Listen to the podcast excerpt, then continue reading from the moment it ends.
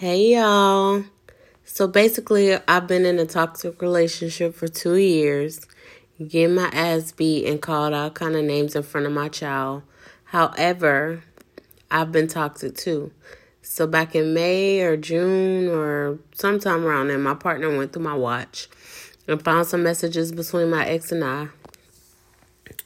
I ain't downplaying it because I was I was out of line. However, it was all talk, nothing concrete, and I never acted on anything. From there, I was scarred as a liar and a cheater. Understandable. My point is, as co parents, we communicate. Other than that, other than what my watch was, other than what was in my watch. From the beginning of our relationship, there's been nothing else. I've been 100% faithful, other than that mishap, and committed to this girl. So my partner decides tonight to move all her shit into the living room because she's leaving at the end of the month because she's convinced that because I communicate with my daughter's father regularly that we have something going on. And I know that society says that when people have kids together, they always want each other. Nah, boss, that's a lie. Because I don't want this dude.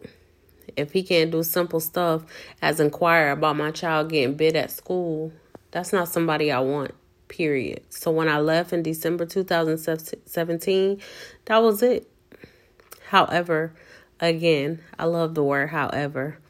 This woman is convinced that I want him. She's convinced that I want to be with him. She's convinced that I've been chasing him for the last two years and I've just been using her.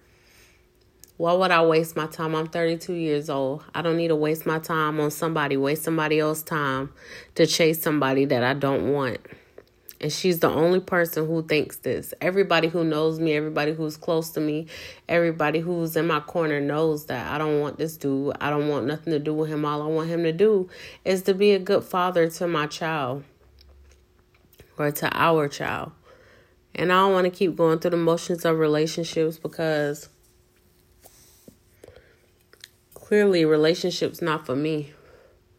You know what I mean? I try to prove myself over and over again, but nothing is ever good enough because I'm still scarred as a liar and a cheater. When I acted on nothing, yeah.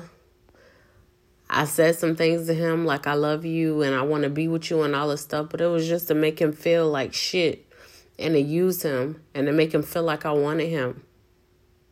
When I really didn't, I just wanted to make him feel like he was in there and then boom, let him know that it was it was a front. It was nothing that I wanted.